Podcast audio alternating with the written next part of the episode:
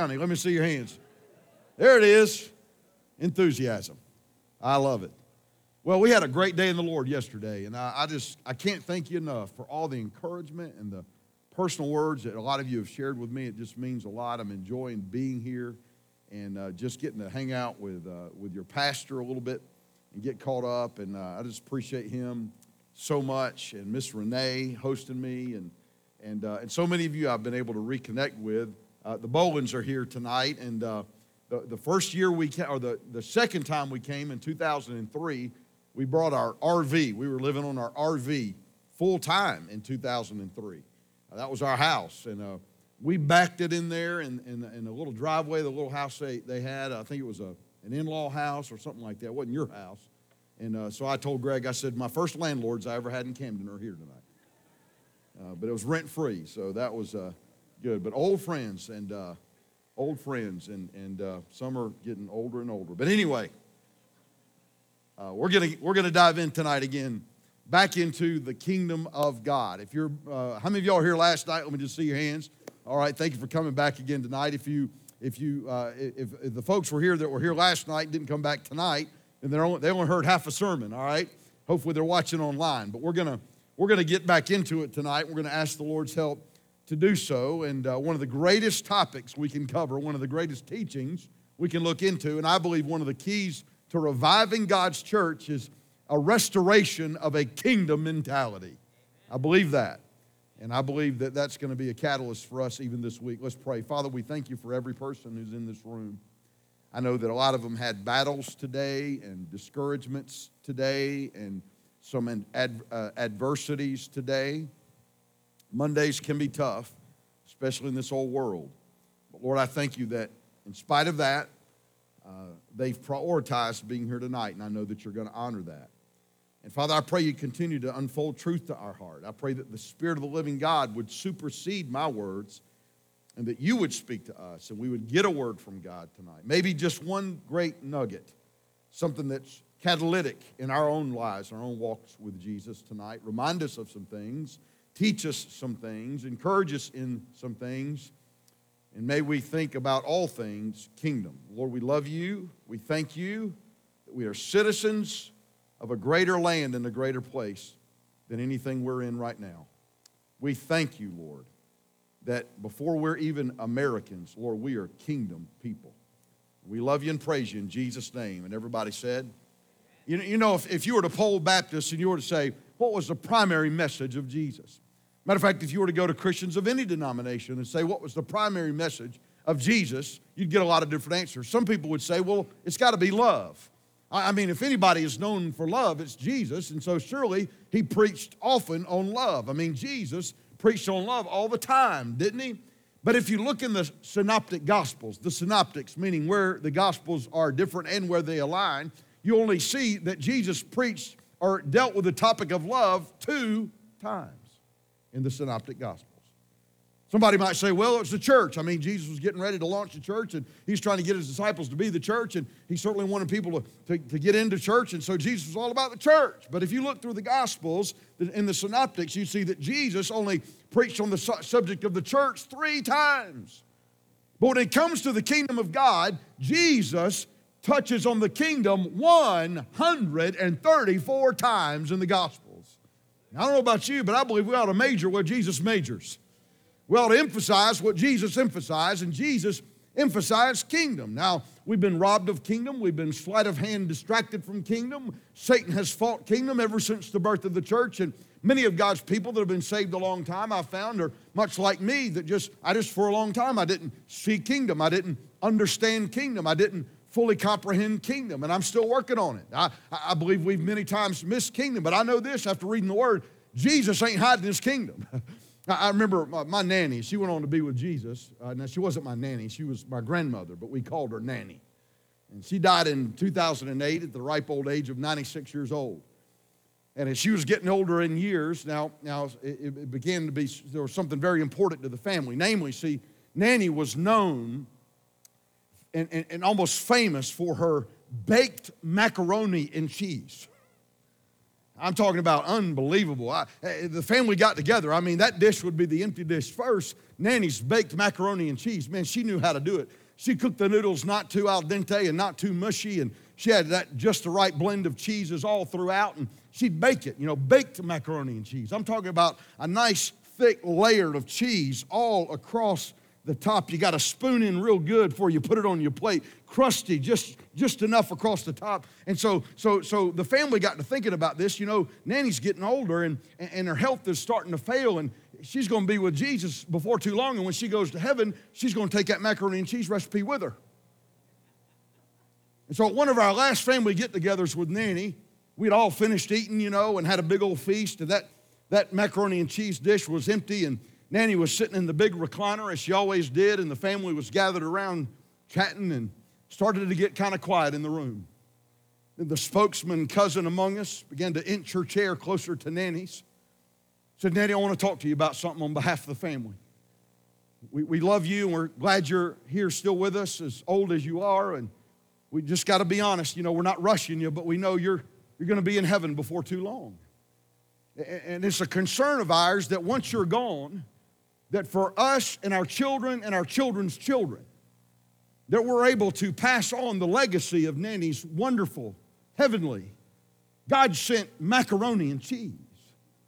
So, Nanny, would you do the honor, please? Would you do it? Would you share with us before it's too late your secret recipe for your macaroni and cheese? Well, Nanny got a big grin on her face and looked in all the pleading eyes of her children and grandchildren and great grandchildren. And then she just got raw. She got real. She got honest. She leaned forward. She said, Come here. And we all leaned in and she said, Macaroni and cheese. She said, It's the recipe printed on the back of the Mueller's noodle box. it ain't hiding. you just didn't know where to look. I'm gonna tell you, that's how the kingdom is. Listen, Jesus ain't hiding his kingdom. We just didn't know where to look. It's been on the box the whole time. Matter of fact, Jesus put it first. What did we talk about last night?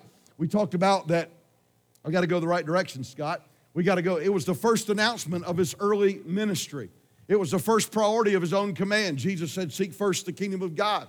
It was the first request in the model prayer. Jesus, teach us how to pray. He said, All right, when you pray like this, pray like this Thy kingdom come, your will be done. Because before anything else is established, it's God's throne that is established. So let's read our key verse from last night out loud. The Lord has established his throne in heaven, and his kingdom rules over all. Read it again. The Lord has established his throne in heaven, and his kingdom rules over all. That wasn't was, that might be, that not could happen if something starts and it's ahead of it. Folks, that's right now, amen.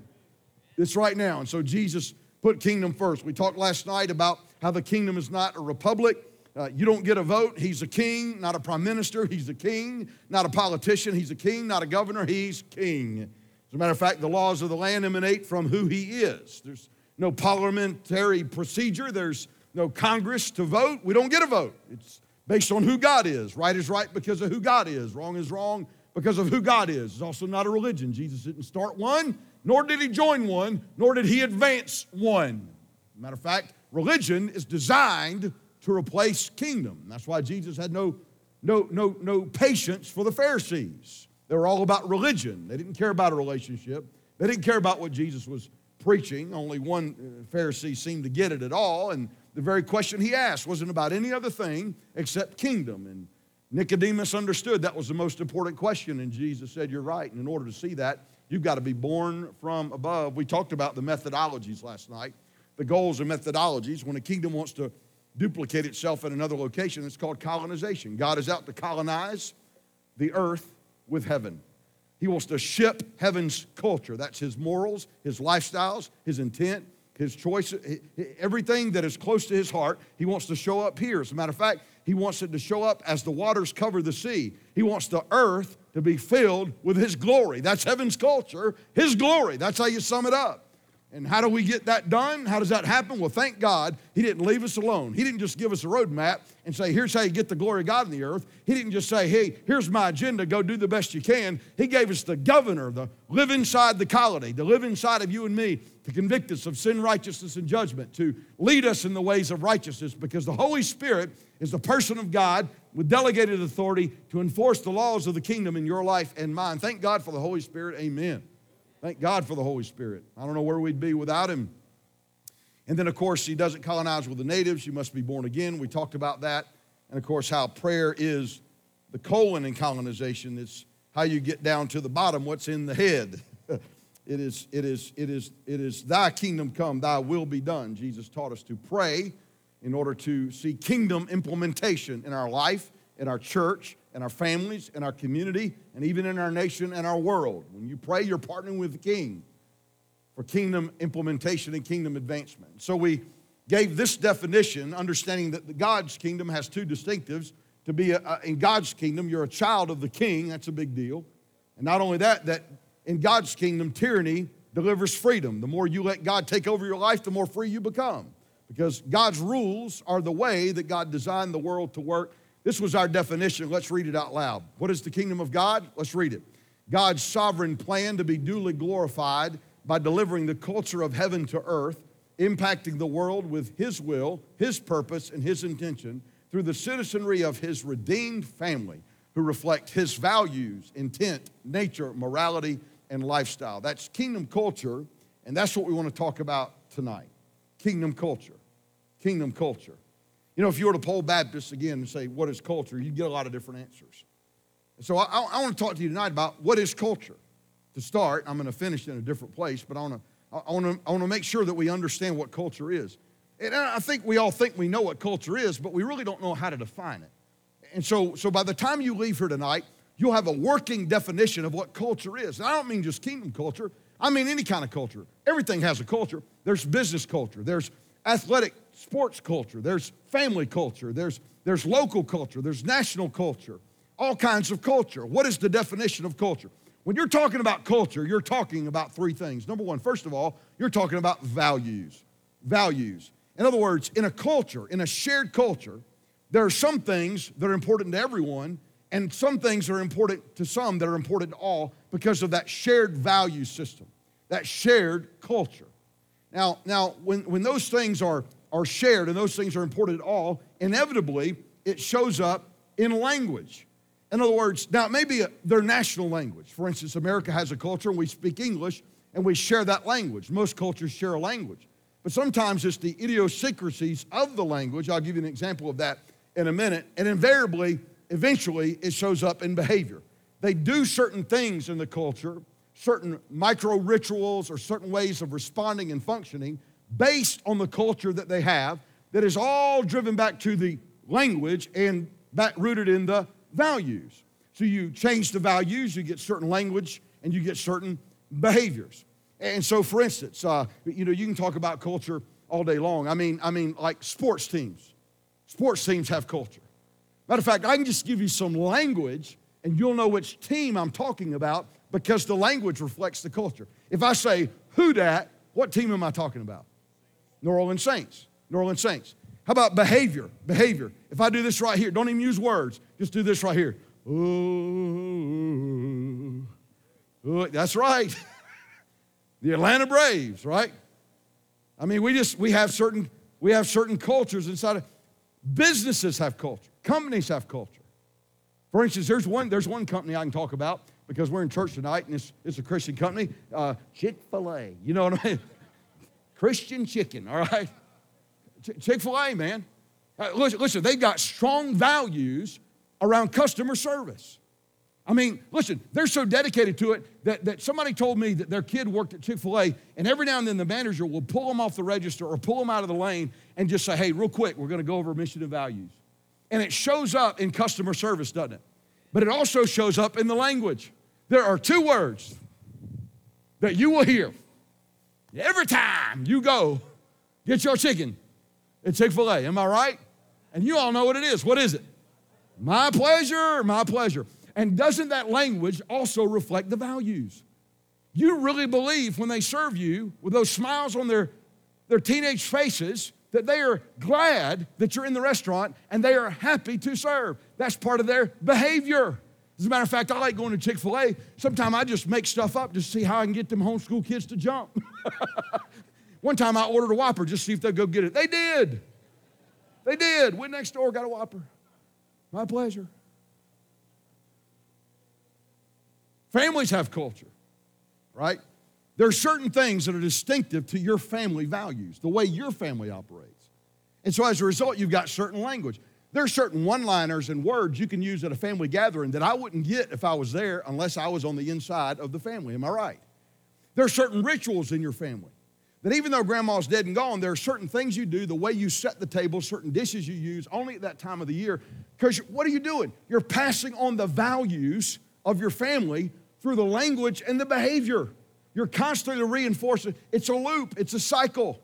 That's culture. And here's what I want you to understand God, when He saves a soul, He delivers heaven's culture into that life, and He does it exactly in the order and by the chart on this screen. Let me give you some examples. For instance, values. The Bible says that when we get saved, He takes out the heart of stone and He puts in a heart of flesh. In other words, when you get saved, you don't merely get a cleansed heart from sin. The Bible says you get a brand new heart. And let me tell you about that heart. It has values in it.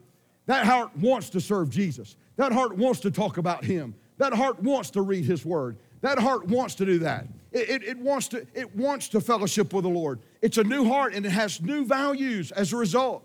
If any man be in Christ, he is a new creature. He's a new creation. And with that, comes a new love for the Lord. As a matter of fact, one of the first things you'll notice about someone who's genuinely saved is they all of a sudden love what they used to hate and they hate what they used to love. Matter of fact, if you just got, if you think you got saved and all of a sudden, and you still love what you used to love and you still hate what you used to hate, and that doesn't align with his heart, you didn't get saved. You need to get saved. Matter of fact, you didn't even get glorified fire insurance. You didn't get nothing, man. You got to get Jesus. And when you get Jesus, you get a new heart, you get a new perspective, you get a new paradigm because you get it all. You get a new love that he puts inside. Paul said, listen, Paul, who was public enemy number one of the church, Paul, who met Jesus in a head on collision on the way to Damascus, Paul, who wanted to kill Christians, yet now got saved, he said, There's a love that controls my life, there's a love that compels me. That love, that value, it influenced his language, it changed it. It influenced his behavior, it changed it. Not only that, but language. Jesus brings a new language. Yes, one of the first things that happens when some folk get saved is their mouth gets cleaned up. It just happens. But that's not what I'm talking about. For instance, one of them is this language Jesus is Lord. Jesus is Lord. That's new language. Now, why is that a big deal? Because in the early church, when Jesus is Lord came out as a slogan, it just wasn't some tagline behind a logo, it was the anti slogan of the culture of the day. See, a whole bunch of guys that got in the ear of Caesar and said, hey, let's make it a law of the land that the Caesar has to be worshiped as a deity. So they put it out Caesar is Lord. And by law, everybody had to say, Caesar is Lord. And if you don't say, Caesar is Lord, you go to jail or die. And the Christians said, We're not saying that. We're only going to say, Jesus is Lord. And they said, Look, all you got to do is say it. Why don't you say it? Why don't you just say, Caesar is Lord? And the Christian said, Because he ain't. There's only one who can be Lord, there's only one who can sit in that seat. And Jesus is already in it, and Caesar's never going to occupy it. And they said, You don't understand, boys and girls. Let's say Caesar is Lord real quick, because if you don't, you got lions in your future. And the Christian said, Bring on the lions, because we're not going to bow the knee. Jesus is Lord. They could not change their language any more than they could undo their new heart because their language was tied to their values. Abba, language. Jesus introduced new language. He said, You get to talk to the king, but you don't have to call him king. You can call him king, but you also get to call him Abba. You also get to call him daddy, right? That's new language. That's kingdom language. Not only that, but stories. Stories are a part of the culture. In other words, we've got American stories, right? We got our American culture, so we, we, we hear the stories about about, about Paul Revere and, and, and George Washington and the cherry tree. And we've got these stories. Families have stories. Some of y'all get together every time for July 4th or Christmas time. And you tell those same old stories about Mama and Papa every single time. You tell those stories, they reinforce culture. Well, it's the same in glory, it's the same in kingdom. That's why Billy Graham, when he went up and down the sawdust trail and eventually ended up in stadiums, he never changed his, his game plan. Before he would preach and after the music, somebody would tell their story. Why? Their testimony. Because that it reinforced culture. He wanted whoever came to listen to see heaven's culture on display. And so they would talk about how heaven's culture was in their life. This is who I was before I met Jesus. This is how I met Jesus. And now this is who I am after Jesus. Exhibit A, heaven's culture. Stories reinforce culture. Not only that, but worship. Worship is the language of heaven. Have you ever been on a mission trip to a country where nobody's speaking English. Man, you talk about stressed out. Let's say you're there on a two week trip. Man, everybody's babbling around you. They're trying to speak English. It's broken. You can't understand it. I mean, good gracious, is there all you can do? Thank God for an interpreter. He goes home to sleep at night. Everybody goes into a blind panic. Man, what am I going to do? I can't talk to these people around me all the time. I mean, it's exhausting. It's exhausting. You feel foreign. You feel out of socket. You feel like you do not belong. You are not in your home country. And primarily, you feel that way because of the language. But then there's that Sunday when you get the opportunity to go worship with the Nationals. And you walk into that church. Maybe it's made out of cinder block and it's got limbs across the top with, with, with, with, with tin and metal on top, and, and, it barely has any electricity, if any at all. And they, they begin to break out in their usual song. They begin to worship God in their lane. Here you are, you've been here a week and a half. You felt like a foreigner getting up in the morning at noon time, and when you went to bed, but for the first time since you got in that country, when they begin to worship God, you feel like you are with family you've known all your life. Why? Because language is the worship of heaven. It's an outflow of the values that we have. Listen, if you don't like worship, you ain't gonna like heaven. Because it's everywhere for eternity. Language is worship is the language of heaven. But not only that, not only that, but behavior. The Bible says a lot about walking in his ways and, and, and, and, fulfilling his commands.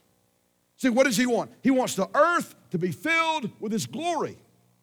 So he talks about giving us a new heart. He talks about the language and that the meditations of our heart and the words of our mouth bring him praise and glory. But not only that, he even broke it down to the most minute detail. He said, Whether therefore you eat whether therefore you drink, do all to the glory of God. That's behavior.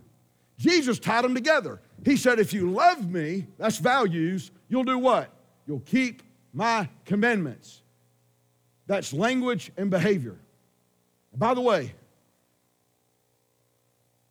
that's one reason churches are losing the next generation.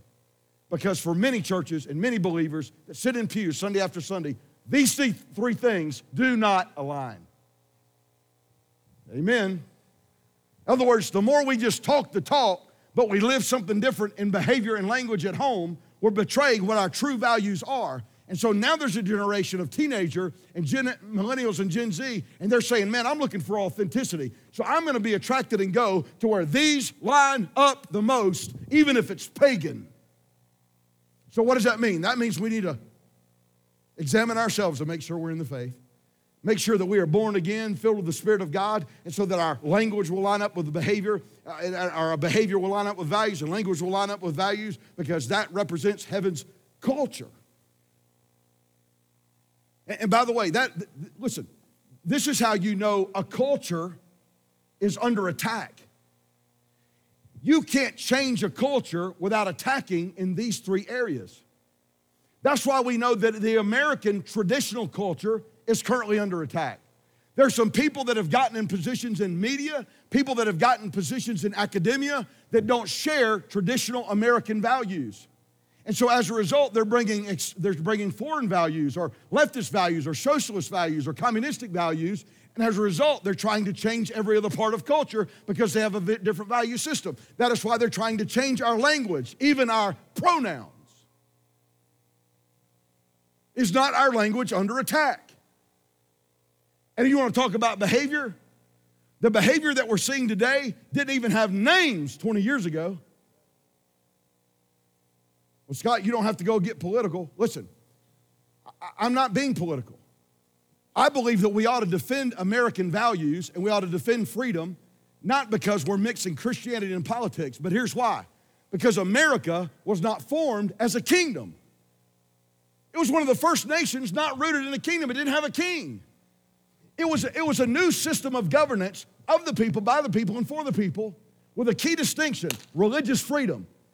It was the first society built wherein its laws were founded in Judeo Christian values, found and rooted in the Word of God, which means the, it was the first society that, that, that, a key, that the kingdom of God could grow and expand without governmental competition.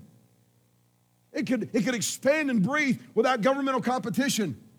You, you say, well, we weren't exactly all that. I mean, we did have slaves in the beginning. Yes, we did, and that was awful. As a matter of fact, they knew it was awful, and they knew it didn't reflect kingdom, and they knew it didn't reflect the heart of God. That's why they did not enshrine it in the Constitution. And we became the first nation outside of England itself where all the fight white, where a whole bunch of white folk fought a whole bunch of other white folk to free all the black folk. In other words, if it hadn't been for Christianity, if it hadn't been for the Word of God, if it hadn't been for our roots in our Christian values found in the Word of God as rooted in the laws of the land, Pax Roma, uh, Pax Roma then, then, then listen to me, the, the slaves would have never been freed. They would have never been freed.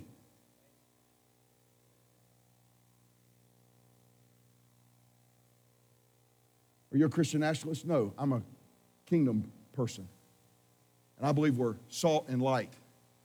And I believe that a system that allows the kingdom to flourish is a better system, especially if it reflects to some degree what God had on his mind in kingdom. That's why I want to defend our country from the tyrants who want to take our freedoms away. Y'all with me? It's ultimately about kingdom. Now, I wish that just by being saved, just by virtue of having a brand new heart, that all this just naturally lined up. But there's a battle, isn't there? Every single day. Kingdom culture doesn't just flow through us. There are obstacles, there are battles, there's flesh. See, see, see, you, here's why. You are a spirit that has a soul that lives in an earth suit. And your earth suit, your body, is pre programmed according to the sin nature, that's the software you're born with, to operate according to the world's ways, not God's ways, God's ways. The world's system's ways, not the kingdom ways. And so just because you're saved, you still have this earthy earth suit that, that wants to kind of go a different direction. The Bible calls that flesh, and the flesh lusts against the spirit, and the spirit against the flesh, so that these do not do the things that you wish. So you have to go through a process of getting used to this. And that process of getting used to this is called sanctification. In other words, literally, even though you have a new heart, you're adopting new language, you're trying to get into new behavior, you literally have to get used to birthing and, and wearing heaven's culture. It, it kind of reminds me of the first vehicle I ever drove as a kid with a license in Georgia. I inherited the family farm truck as my first vehicle, which happened to be a stick shift. You know what I'm talking about? Stick shift?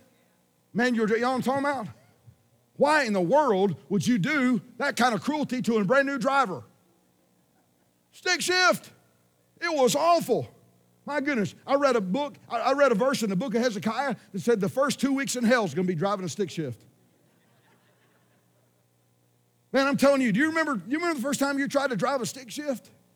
Especially if you'd never driven before. I mean, good gracious, you got, you got, you got three pedals on the floor, you got this stick with all these markings on it like hieroglyphics or if they're rubbed off, and then you got the steering wheel, and you're trying to make this thing coordinate in such a way with the few brain cells you got.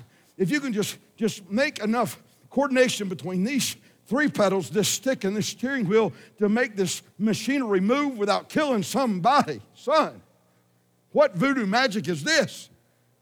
First day you drove a stick shift, you went home, you took a three hour nap. Man, you just wore out.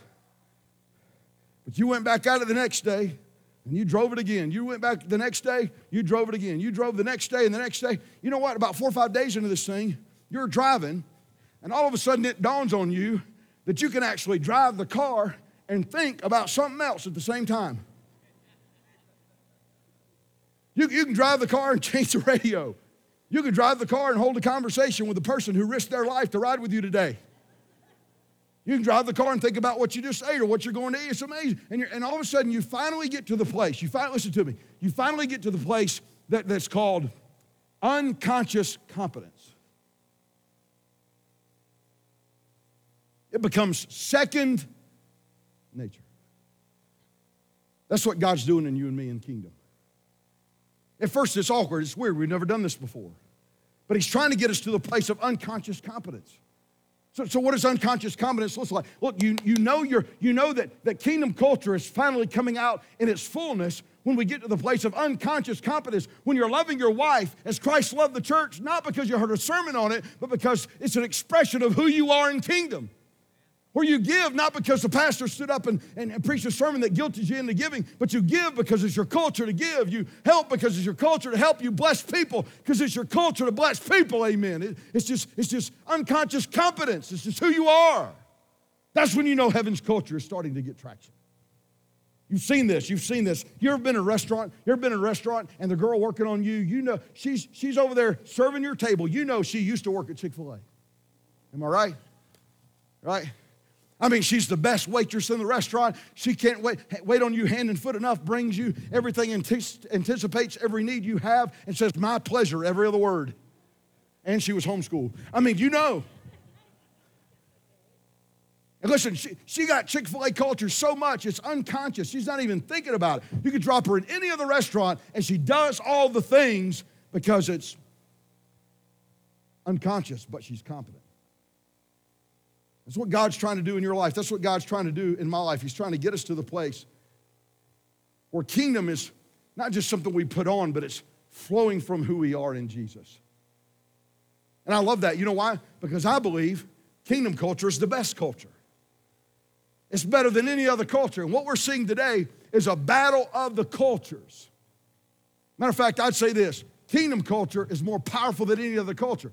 When kingdom culture shows up, it starts to edge out the cultures that were in its place before it got there. I'll give you some examples. Kingdom culture is more powerful than cancel culture. Cancel culture. You know what I'm talking about? Cancel culture. Y'all heard that term? You know, the idea that you posted something on social media 20 years ago, you didn't even believe or agree with yourself today, you changed your mind, but they found it and now you're gonna lose your job because what you posted wasn't politically correct. You're gonna get deplatformed. You're not gonna put another video on this platform. You're not gonna have another post over here. You're gonna lose your job and pay the price. Let me tell you something about cancel culture. They don't use the same standard on themselves. But bigger than that, there is something called no grace. No grace. No second chances. You're out. That's cancel culture. I'm gonna tell you, we're living in the midst of cancel culture. You, you, you know, cancel culture has gone too far when you have far left liberals like Bill Maher making fun of it. I mean, really. I mean, what in the world has happened? I mean, when you say what is right and you get canceled, yet those who say what is wrong, it makes no sense. I mean, really, where are we living today? The fact of the matter is, cancel culture. It's high time that the church stands up and says, Hey, have you been canceled? Hey, have you been cast out? Then you're the kind of person we're looking for. Come on over here. The water's fine. There's something called grace. There's something called a new beginning. There's something called the gospel. There's something called your past gets placed under the blood of Jesus and you get resurrected brand new. Come on in. The water's fine. Amen. Listen, I love kingdom culture. It's better than cancel culture. It's the very message that a culture that's being victimized by cancel culture needs to hear. Not only that, but kingdom culture is better than covet culture. You don't have to be on social media long before you realize that the mantra of the culture is basically get all you can, can all you get, and sit on the can. Because for the last 50 years or 30 years, this culture has been taught that having is being. So if you want to be more, you got to have more. You got to have more money in the bank. You got to have more degrees behind your name. You got to have more followers and likes and comments on social media. If you want to be more, you're going to have more. But I'm going to tell you something, man. That is, a, that is chasing the wind, and it will not satisfy. The Bible warns us about that ahead of time. It will not satisfy. Having is not being. As a matter of fact, being is more important than having. See, our culture doesn't believe the words of Jesus. Jesus said in Luke 12, a man's life does not consist in the abundance of things he possesses. I ain't never seen a hearse pulling a U-Haul. Naked we came in and naked we're going out. And I'm telling you, the only thing that matters about our life is who we are in Jesus. We say things like this What's that man worth? Well, he's worth $3 billion. Her mama's rich. She's worth $30 million. What's that guy worth? He's worth 1 billion. What's he worth? What's he worth? What kind of language is that about a human being? Last time I checked, the worth of someone or something is determined by the price willing to be paid for that person or thing. And I'm worth something, I know, because the greatest price that could ever be paid was paid for me. The blood of Jesus was paid for me. There is no greater price. That's your worth. That's your value. It's all in kingdom. But that's not what the world says. The world says, man, you got to go out. Listen, J.D. Rockefeller died with a $700 million estate. J.D. Rockefeller died with a $700 million estate, and right before the end of his life, he wrote a book called A Sense of Incompleteness. And let me tell you something, man. There are millionaires who commit suicide. We heard about one a couple years ago, a pageant winner who committed suicide. You know why? Because they go for the pot of gold at the end of the rainbow, only to find out there ain't no pot of gold and there ain't no rainbow, and they're still searching and they spent all they had to find what they got, and there's nothing there. It's all found in kingdom. It was a lie and a farce and a mirage the whole time. The lust of the flesh, the lust of the eyes, the pride of life, these are the things of the world, and the world is passing away. Now I know you can get on social media and you can find people that pursued those things, and man, it looks like they figured something out. It looks like they're so happy. It looks like their life is just working out just fine. No Jesus, no God, no Bible, no kingdom, just their own pursuits of money and fame. And well, and man, they got it. But I'm gonna tell you, when you pick up the hood and look underneath, there's something else going on. See, it reminds me of the guy that was a city boy. He went to visit his family in the country. City slicker went to visit his family in the country. And he drove out to the country place where they lived, and he was driving down one of these long, winding roads to get to their little homestead. He saw these big red barns on each side of the road. And he noticed something about these barns on each side of the road. All of them had targets painted on the barns. And there were bullet holes in the barns, but there wasn't one bullet hole outside the bullseyes on those targets. Not one bullet hole outside the bullseye. He thought, man, these are the sharpest shooters in America. They don't miss. Well, he got to spending some time with them, got asking questions, and he figured out what was going on. They weren't sharpshooters at all. What they do is, first they shoot a hole in the barn, then they go paint the target around it. Friend, I know you can look on television, you can look at celebrities, you can look on social media, and it seems like those have pursued life without God and have built up wealth and fame and, and degrees and all these things behind their name. And I'm telling you, it, think, it looks like they figured it out. And I'm telling you, at the end of the day, they're empty. At the end of the day, they don't have God. At the end of the day, they've missed their main purpose in life. At the end of the day, they're not great, they're not sharp shooters, they're just great painters.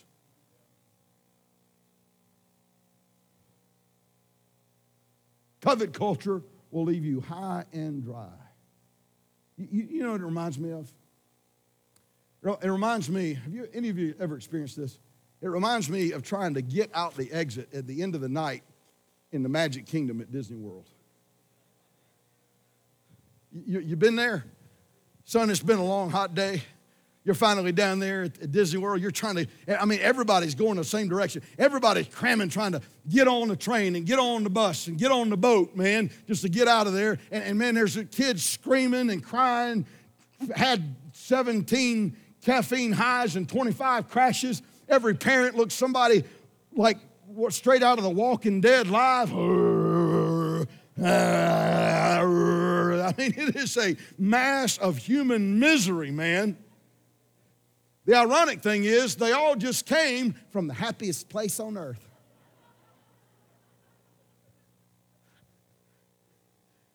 That's exactly what covet culture will do with all its promises. It'll pick you up, it'll spin you around, it'll drop you right back down into the emptiness of your own soul apart from God and leave you wanting. I'm telling you, kingdom culture is better than covet culture. Kingdom culture is better than cancel culture, covet culture. Kingdom culture is better than color culture. Amen. We're living in a time where they want to make much of color. It's the color of your skin that makes you who you are. It's the color of your skin that determines your worth. It's the color of your skin that determines whether you are a victim or an oppressor. It's the color of your skin. Let me tell you something, man. America doesn't have a skin problem, America has a sin problem. Doesn't matter the color of your skin. You need the kingdom, you need gospel, you need Jesus. And that's what Jesus does. He, he puts them all together. I mean, I mean we're, we're living in a time where, where, where they say, where, where they're giving up. It's almost like we're regressing to back to pre civil rights, really. They're having segregated dormitories, they're having segregated graduations. That's not progress, that's regress. That's old racism coming back into play that you judge a man not by the content of the character, but by the color of the, of the skin. And academia perpetuates that thinking, and media perpetuates that thinking. They complain there's a problem, but they daily stoke the problem because they're saying that who you are is sized up by your skin. So they just they just decided that that's just how it's going to be. That's just there's no hope, you know. It's just like oil and water. Colors don't mix. Oil and water. Have you ever tried to put oil and water together? I mean, you, you put oil and water together. You know, you can put blacks and whites in the same dorm, they're just going to separate. You can put Hispanics and, and Asians in the same in the same campus, they're just going to separate. It's like oil and water. You can stir them as hard as you want, you can blend them as hard as you can, but when you let go, oil goes its way and water goes that way. That, that's just how it is with the racists, and that's a lie. See, it's something that helped me to understand this whole thing from God's perspective. And what helped me understand from God's perspective was tomato sandwiches. Yeah, tomato sandwiches. Y'all eat tomato sandwiches in Ohio? You know what I'm talking about? Tomato sandwiches? I hope y'all like tomato sandwiches up here like we do down there in Georgia. Because I, I, prayed and I asked God, and He told me that tomato sandwiches are going to be served at the marriage supper of the Lamb, man. I'm talking about two fluffy pieces of bread. I'm talking about tomato, right, big one off the vine, salt and pepper, and mayonnaise. Mayonnaise. Mayonnaise. I love mayonnaise. The tomato sandwich is not a tomato sandwich without mayonnaise. And you know one reason I love mayonnaise is because mayonnaise is about kingdom. Mayonnaise speaks to what's on the screen right now. Mayonnaise is oil and water getting along. How do you make mayonnaise? Oil and water. Now you've got to introduce a third property known as egg the third property called egg comes in, and a process is undertaken called emulsification.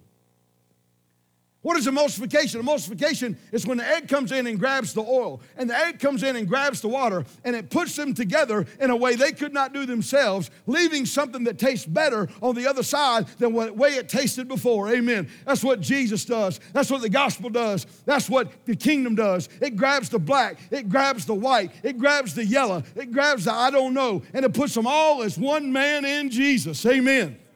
That's what it does. Listen, down where I live, whites are the minority in my county. Million people in my county, 40% white, 60% everything else. And our churches look like it. They look like it. And what I find is CNN has a narrative to perpetuate, and MSNBC has a narrative to perpetuate. That is why they don't bring their cameras up in our churches on Sunday even in the old oh, KKK South. You know why? Because it cuts against the narrative. Because if they come into a lot of churches in our county, they'll find a whole lot of black folk sitting behind a, beside a whole lot of white folk, sitting beside a whole lot of Hispanic folk, and they're all praising the same Jesus, and they're all serving the same Lord, and they're all lifting up the same gospel. Amen. Because that's what the gospel does, and they don't want the solution. They don't want the solution. Folks, listen to me, listen to me, listen to me what we talk about when your pastor stands up here every Sunday and he opens the Word of God and he preaches. Do you understand? Do you understand that he is preaching and delivering timeless principles that are inerrant from the Word of God that are literally, every Sunday, they are literally the solutions to every problem our society talks about day in and day out? Every problem. You ought to never be ashamed of Jesus. You ought to never be ashamed of your faith. You ought to never be ashamed of being indifferent. You know why? Because literally, what you believe from the Word of God is the way God designed the world to work, and we have the answers they're looking for. The gospel solves every problem that they don't know how to solve. These are kingdom things, these are world changing things. I'm to give you another one. Kingdom culture is more powerful than kin culture. I went to the other side of the island on a different trip. Last night I told you I went to Haiti. A few years ago I went to Dominican Republic. Dominican Republic, same island, different country. Haiti, Dominican Republic. In Haiti, they speak a form of French. Why? They were colonized by France.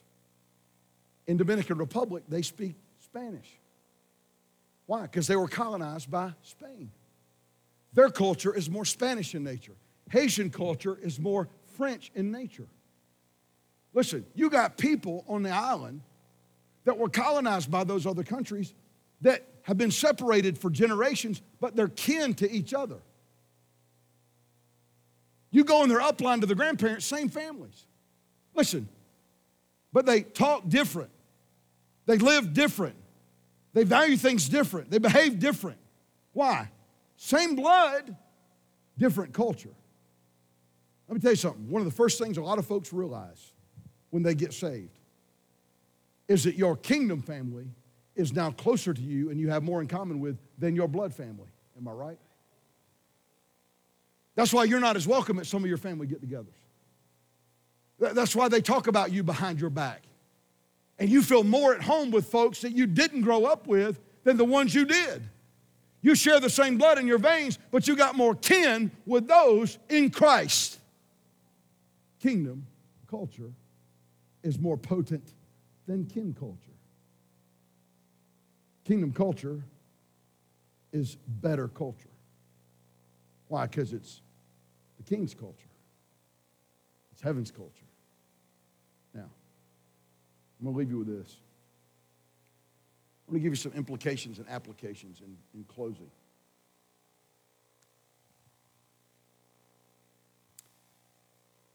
Write these down. First of all,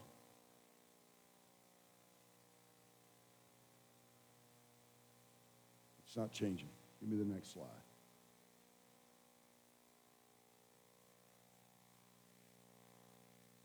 I'm using the force, but it's not working. Okay, thank you. Yeah, it's my last slide, so you'll be able to just go through them if you need to. All right. First of all, independence is the greatest threat to kingdom in your life. Independence is the greatest threat to kingdom in your life. The number one temptation that Satan puts in front of you when your feet hit the floor in the morning and first thoughts pop in your noggin is, I can run this thing myself.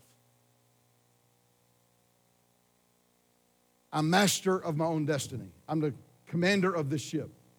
I got this. Independence is the greatest threat to kingdom in your life. What happens in a colony when they declare independence? Well, the first thing that happens is the governor gets ejected and sent back home. And then they're cut off from the resources of the mother kingdom. Now, are you saying, Scott, that if I declare independence or I function independently, that, that God's gonna, that I'm gonna lose my salvation and the Holy Spirit's gonna leave my heart? No, not at all. But I'm saying in a colonization, that's what happens. And so as a result, you say, you're saying basically, I trust my resources, my wits, my ability to assess my decisions more than I trust you. So independence becomes the greatest threat to kingdom in your life. Because you've got to understand, and I've got to remember how kingdom functions. Kingdom is the, the kingdom of God is the only kingdom whereby the very resources that you use to build and advance the kingdom, even that for your own life, it comes from the king. I mean, the Bible says weird stuff like this let him who minister, Peter said, minister with the strength God supplies. So that when he ministers, he does it with what God supplies, so that in all things, all things, heaven's culture, God will receive the glory. Even the tithe. Listen, your tithe is not you giving some of your money to God. Your tithe is giving back to God what he supplied to you. He owns it all. It's just a token that he owns it all. Hear about the church one time that needed more parking? There was a church one time that needed more parking, and they noticed that the business across the street was closed on Sunday. And they were having a hard time fitting everybody in, so they, they approached him and they said, Listen, our church has grown, we could use more parking, but since you're closed, can we park on your parking lot? And the business owner said, Yeah, that's a good idea, I'll let you do that. One condition one caveat. And they said, What? He said, One Sunday a year at random, unannounced, I'm going to chain it off. Can't park on it. And they said, Wait a minute, you're, you're saying we can park there? Yeah, you can park there. Uh, every Sunday, every Sunday. But you're saying one Sunday a year, just unannounced at random, we're going to pull in, it's going to be chained off. We can't park there. He said, Exactly. Well, they said, why, why would you let us, if it's okay to park there every Sunday of the year, why would you chain it off one random Sunday of the year? He said, Because I don't want you Baptists to forget who owns the parking lot. Amen. Hey, listen, I'm glad God calls us to tithe because sometimes He needs to chain off 10% to remind us He owns 100%. It all comes from Him. Even He works in us both to will and to do according to His good purpose. That is why declaring independence is the greatest threat to kingdom in your life. Now, let me keep moving. Give me, give me number two. To the degree you devalue kingdom, you devalue God. So, what do you mean? Well, if I, if I roll through a stop sign, I break a law called running a stop sign. I mean, and it's, you know, reasonable. I don't just run stop signs, but you know, sometimes you come to a stop sign that ought to be a yield sign. Can I get a witness? Can I get a witness? Why don't they make it a stop sign? It ought to be a yield sign. And so I just roll through that thing and I break the law. I, I, I, I violate the policy of the land. I don't feel that bad about it. Why? Because my relationship to this faceless impersonality known as government is not that real. So I, I barely think about it. But, when, but, but, but, but because the laws of the land and kingdom, the policies of the kingdom emanate from who the king is, that he's issued his decrees based on what is right and what is wrong, based on his own character. When I decide to say, God, I don't like your idea, I'm gonna do something else. That I'm literally not just breaking the law, I'm devaluing the king himself. So when God says, I want you to be chaste until marriage, I want you to save yourself sexually till marriage, and it's like, well, God, we're engaged and we're going to get married in six months anyways, so we're going to go ahead and live together. We're going to do that anyway. And, and then the, the, the, God, God's like, wait a minute, that's not what I said do. You're devaluing the king. You're devaluing the God that you're going to stand in front of an altar in front of your family and ask him to bless your union after you've been telling him you don't want his opinion for the last six months. It don't work like that. When you devalue the laws of the land, when you devalue the principles of the kingdom, you devalue the king. But on the flip side, listen, when you honor the principles, when you honor the precepts, when you obey even when it don't make sense, you're honoring the king. That's why the old song that they taught us was right. It was all about kingdom. We just didn't know it. Trust and obey. For there's no other way to be happy in Jesus, but to trust and obey. And why are you happy in Jesus when you trust and obey? Because you're saying that the kingdom principles are value, valuable because the king is valuable. What he says matters because he matters. If you love me, Jesus said, you keep my commandments. Next one. The next one is conflict is the inevitable result of prioritizing kingdom. There's a reason Peter kept saying, Don't be surprised that trouble is coming to you. Why? Because you're a royal priesthood, you're a holy nation, but you're in another nation that doesn't honor God. Conflict is inevitable. Why? Because the kingdom is about government. And when somebody gets saved, God's government shows up in that life. And because it is about government, listen, every square inch of everywhere is governed by something. So when God's government comes into a life, comes into a home, comes into a family, it comes in conflict with whatever was, whatever was ruling before it got there. Y'all with me? So, so, so what does the Bible do? It spends a lot of time preparing his people for persecution. Because see, when we when we step into a society as kingdom people, we become targets. Because if somebody ever comes in like they did in Cuba, if somebody ever comes in like they did in communist Russia, if they, somebody ever comes in like they did in China, the first group of people they begin to target are those that say, We won't bow to Caesar. The first people they begin to target is those who say, We live by a higher government than the man made one that is over this nation right now. We will not bend. So they're the first ones that have to be taken out. Now, I hope that never happens in this country. I'm concerned about how we're trending, but I'll tell you this at the end of the day, we're Christians before we're Americans. Matter of fact, you're a Christian before you're a lawyer or a teacher or a farmer or whatever you are. You say, I'm a lawyer. Well, you're a Christian lawyer. Your allegiance is to God before your allegiance is even to the state or your job or your boss. And when the inevitable happens, all of a sudden your, your, your, your spiritual kingdom comes in conflict with lawyer kingdom, then you have to choose spiritual kingdom, God's kingdom, over lawyer kingdom, even if it means losing your job. But the good news is because his throne is established and his kingdom rules over all, that if you take a stand for his kingdom against lawyer kingdom and you lose your job, not only will God help you find the next job, he'll also supply your needs in the meantime. Amen. Because when you seek first the kingdom of God, all these things shall be added. So you're free to seek first his kingdom. Conflict is the inevitable result of kingdom. Next one kingdom is more than what you do, it's who you are. So you don't get saved and then go do kingdom stuff. You, you, do, you do what you do because you're a citizen of the king, the kingdom, and you're a child of the king. That's why the Bible never says, go do witnessing. It says, when the Holy Spirit comes on you, you will be my witnesses. The Word of God always emphasizes identity. Know who you are in Christ. You're children of God. You're accepted in the beloved. You're adopted into the family. You are, you are, you are. That's identity, identity, identity. The me I see is the me I be, is the me I'll be. Identity determines activity, and birth determines identity. When you were being born, your dad wouldn't standing outside the room going, I hope it's a human. that was settled. And so, listen, you've been given a spiritual birth.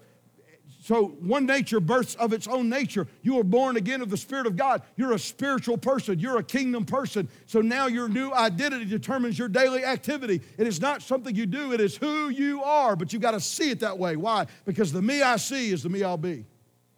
If I didn't see myself as a mildly reformed version of who I used to be before Jesus that happens to have eternal fire insurance, then I'll live my life that way. But if I see myself as a new creation, if I see myself as having a new heart, if I see myself as a citizen of the, of the kingdom of heaven before I'm a citizen of anywhere else, that will run my life based on identity. One of the best books that came out in the last year was, or two years, was Atomic Habits by James Clear. Atomic Habits, great book on forming new habits. Here's the interesting thing one of the basic synopsis of, of, of, of, what it was trying to communicate is identity. They gave, they gave, they gave three different groups identity based, or lack thereof, tests. People that said they wanted to exercise, they put a post it note on their desk.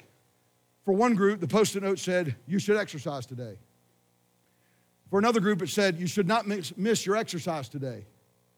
For the last group, they put a post it note that says, I'm not the type of person, I'm not a person, I'm not a person who misses exercise. The identity based group exercised five times more than the other groups because it wasn't about activity, it was about identity. I'm not a person who mixes, misses exercise. When you go to the Word of God, you see it's always about identity, identity, identity, identity, new creature, new creature, new creature, new heart, new heart, new heart, children of God, children of the King, who you are, a kingdom person. Why? Because who you are determines what you do.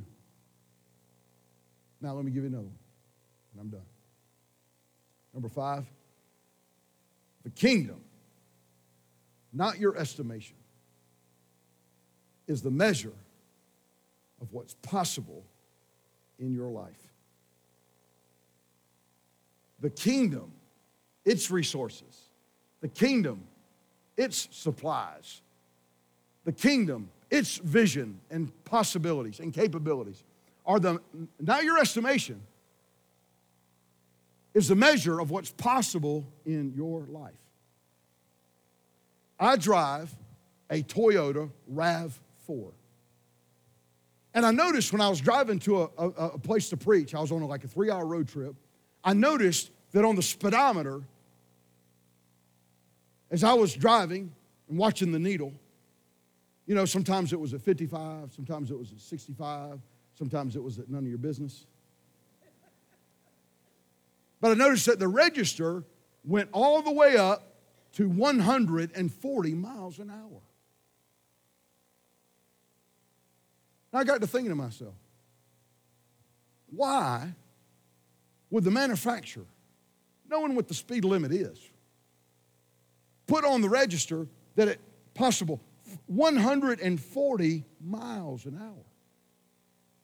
A lot of female drivers in this room have not noticed that about your car. Every man in here has not only noticed it, he has taken it as a challenge from the manufacturer to see if it's true. 140 miles an hour, we about to find out.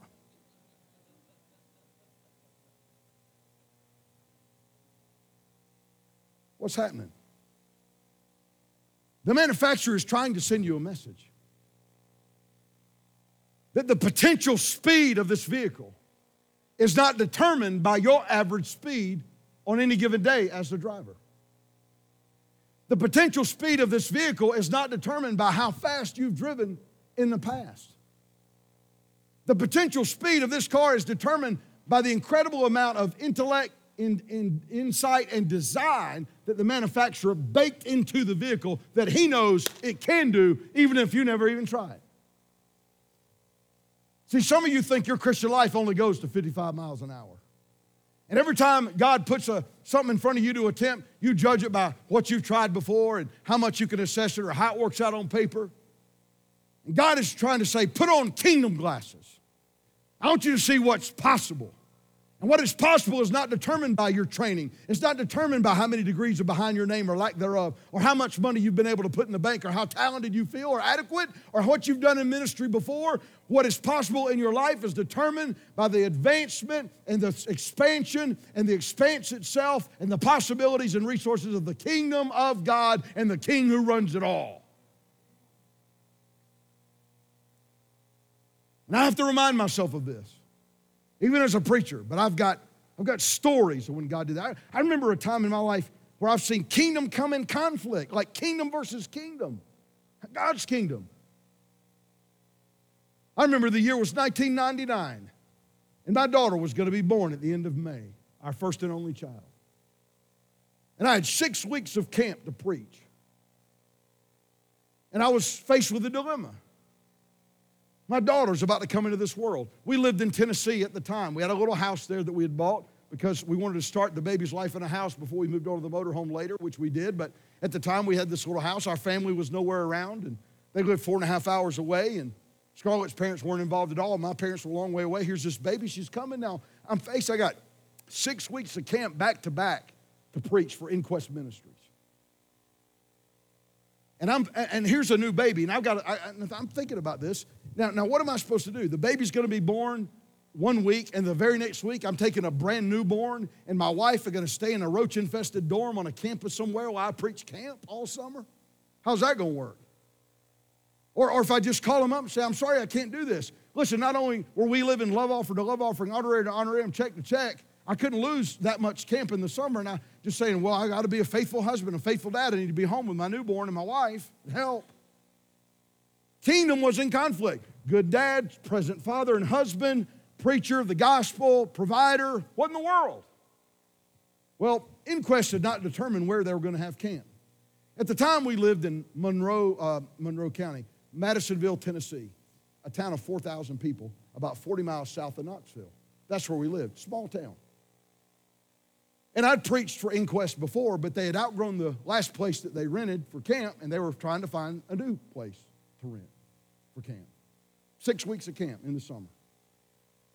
One day, the owner calls us about three weeks before my baby was going to be born. And he says, Scott, uh, how you doing? I told him, I said, new baby on the way? Yeah, yeah, we kind of chit-chatted a minute. He goes, listen, the reason I'm calling is I'm letting you and the other speakers know that we've got a place to have camp this summer, finally. Said, great.